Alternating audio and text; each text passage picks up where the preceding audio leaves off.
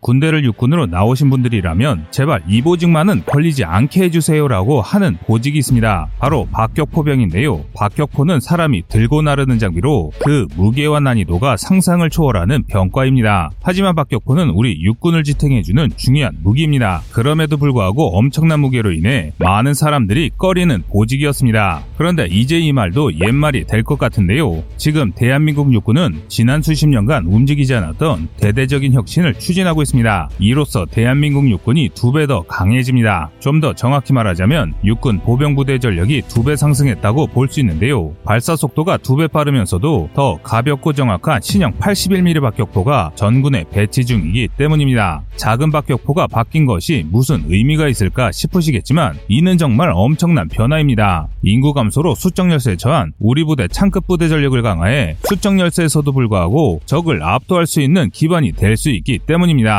이번에 우리 군은 신형 박격포뿐 아니라 신형 박격포를 운반할 전용 차량까지 배치하기 시작했는데요. 사실 여기에는 우리 육군의 엄청난 밑그림이 숨겨져 있습니다. 그래서 준비했습니다. 오늘은 대한민국 육군 보병이 두 배 더 강력해지는 이유에 대해 알아보겠습니다.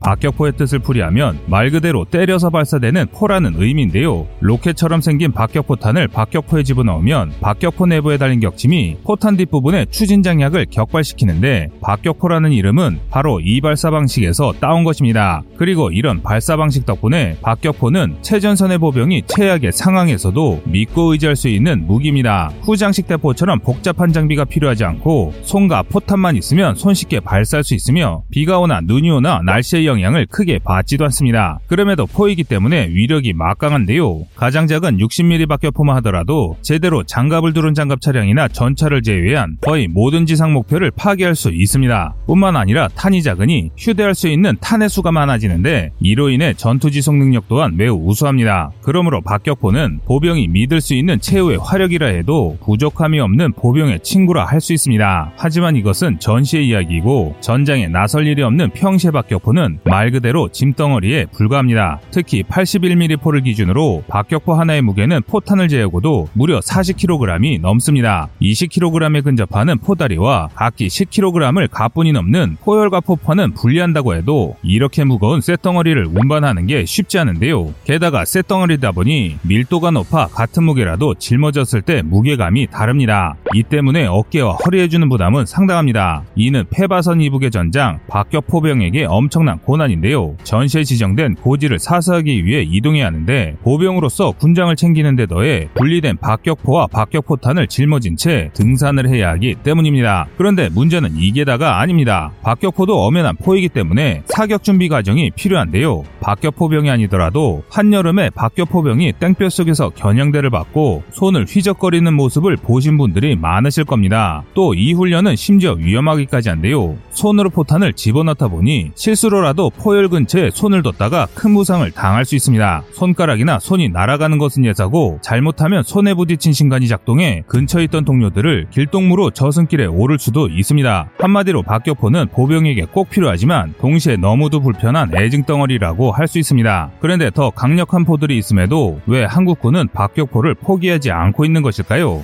105mm 곡사포조차 자주화된 마당에 고작 수킬로미터를 날아가는 보병용 박격포가 무슨 가치가 있냐 생각하실 수도 있을 겁니다. 실제로 일각에서는 드론 등 엄청난 신무기들이 등장하는 미래전쟁에서 보병이 낑낑대며 옮긴 작달만한 박격포를 어디에 써먹냐는 비판도 존재합니다. 신형까지 만들어 쓸 무기가 아니란 것인데요. 그러나 절대 그렇지 않습니다.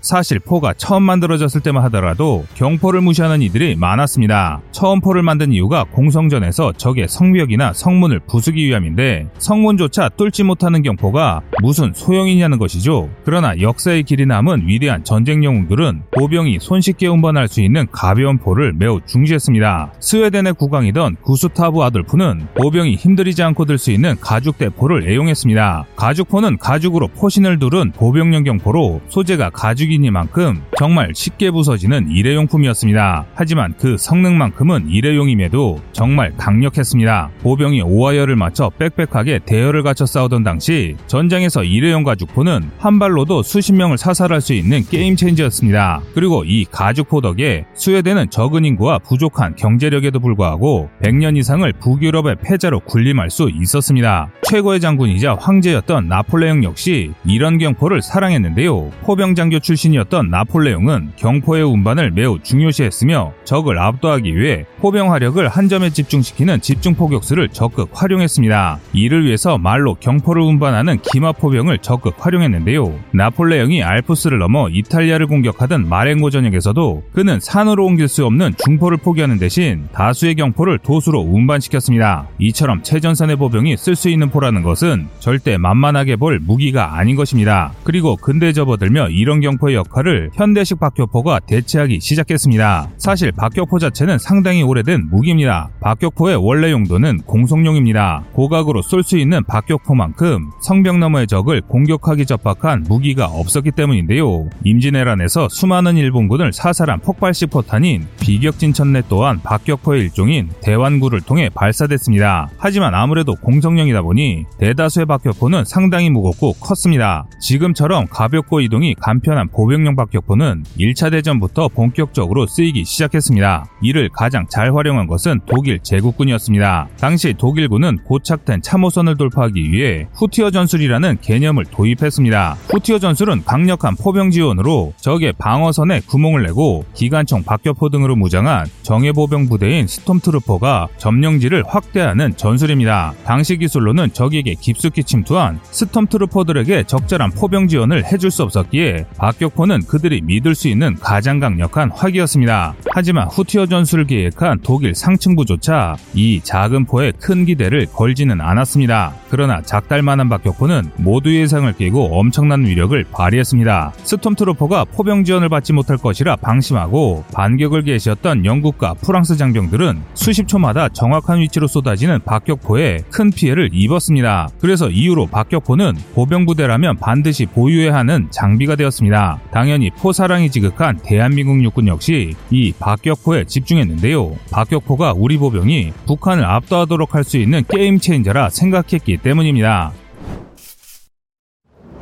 우리 국군이 북한군을 본격적으로 압도하기 시작한 것은 88전차라고 불리는 K1 전차가 도입되던 80년대 중반부터입니다. 3세대 전차인 K1과 코브라 공격 헬기, K55 자주포만으로도 북한군 정도의 상대를 제압하는 것은 문제가 없었습니다. 그리고 2000년대 이후 러시아로부터 도입한 T-80U와 K1A1 전차, K9 자주포, M270 다연장 로켓 등이 도입되며 북한군은 더 이상 우리 육군의 상대가 아니게 됐습니다. 하지만 우리 군이 아직도 북한에 열세인 분야가 있는데 바로 보병입니다. 현재 우리 육군의 보병 분대원은 8명입니다. 이전까지는 전시에 예비군 2명이 붙어 10명 분대로 강화가 됐지만 이제는 인구 부족으로 이마저도 할 수 없게 됐는데요. 반면 군복무 기간이 10년이나 되는 북한은 보병분대 하나에 무려 12명을 집어넣습니다. 이는 우리 군이 창급 부대라고 하는 대대 단위의 전장에서 심각한 전력 격차를 발생시키는데요. 국군이 2010년대 분석한 바에 따르면 북한군 한 개 중대는 105정의 AK 소총과 9청의 기관총, 18개의 RPG 발사관과 18개의 투척기를 보유하고 있습니다. 그래서 우리 군은 수적 열세를 만회하기 위해 소대나 중대마다 추가로 기관총과 박격포를 지급했습니다. 소대와 중대는 60mm 박격포를 지급했고 대대는 81mm 박격포를 나눠줬는데요. 그런데 기관총에서 심각한 문제가 발생했습니다. 수적 열세를 극복하기 위해 지급한 기관총이 단발식 기관총이라는 악명으로 유명한 K3였기 때문입니다. 군의 공식 조사 결과에 따르면 시은 7발마다 기능 고장이 발생하는 이 총 때문에 우리 군 보병에 심각한 전력 공백이 발생했습니다. 게다가 기존에 사용하던 박격포까지 노후화가 진행되며 문제가 속출하기 시작했습니다. 뿐만 아니라 이런 상황을 개선하기 위해 준비했던 군대 지원 소총 K11 사업이 파탄나며 국군은 말 그대로 대혼란에 빠졌는데요.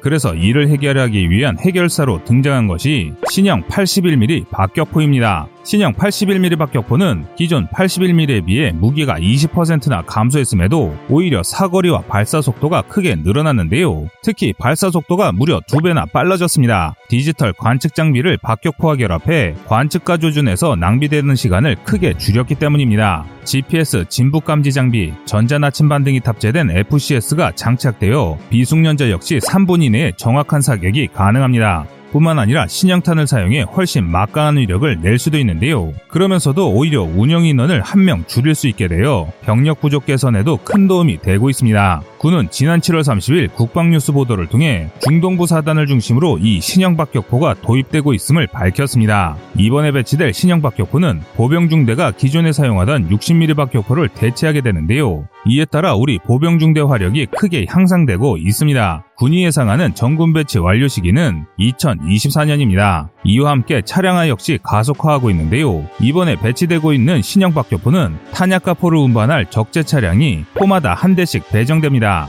차량 자체에 주목할 점은 그다지 없지만 보병중대급 지원하기가 차량화된다는 것은 아주 큰 의미를 갖습니다. 이 말 뜻은 군사 선진국 같이 우리 국군도 일선 보병부대의 차량화를 시작했다는 의미입니다. 이는 아주 올바른 변화인데요. 병력 감소로 확장된 사단의 작전 구역을 차량화로 극복하고 나가 우리 군의 전투력을 한 단계 업그레이드 할 수 있기 때문입니다. 2030년대 정도면 보병 사단이라는 말은 차량화 사단이나 차량화 여단이라는 말로 대체되어 꾸준히 발전될 것으로 보입니다. 앞으로 제자리에 멈춰 있지 않고 끊임없이 개선하는 우리 육군의 발전이 기대됩니다. 여러분의 생각은 어떠신가요? 시청자님의 현명한 의견을 댓글로 남겨주시기 바랍니다. 여러분들의 좋은 의견이 좋은 영상을 만드는데 많은 힘이 됩니다. 이상 꺼리튜브였습니다.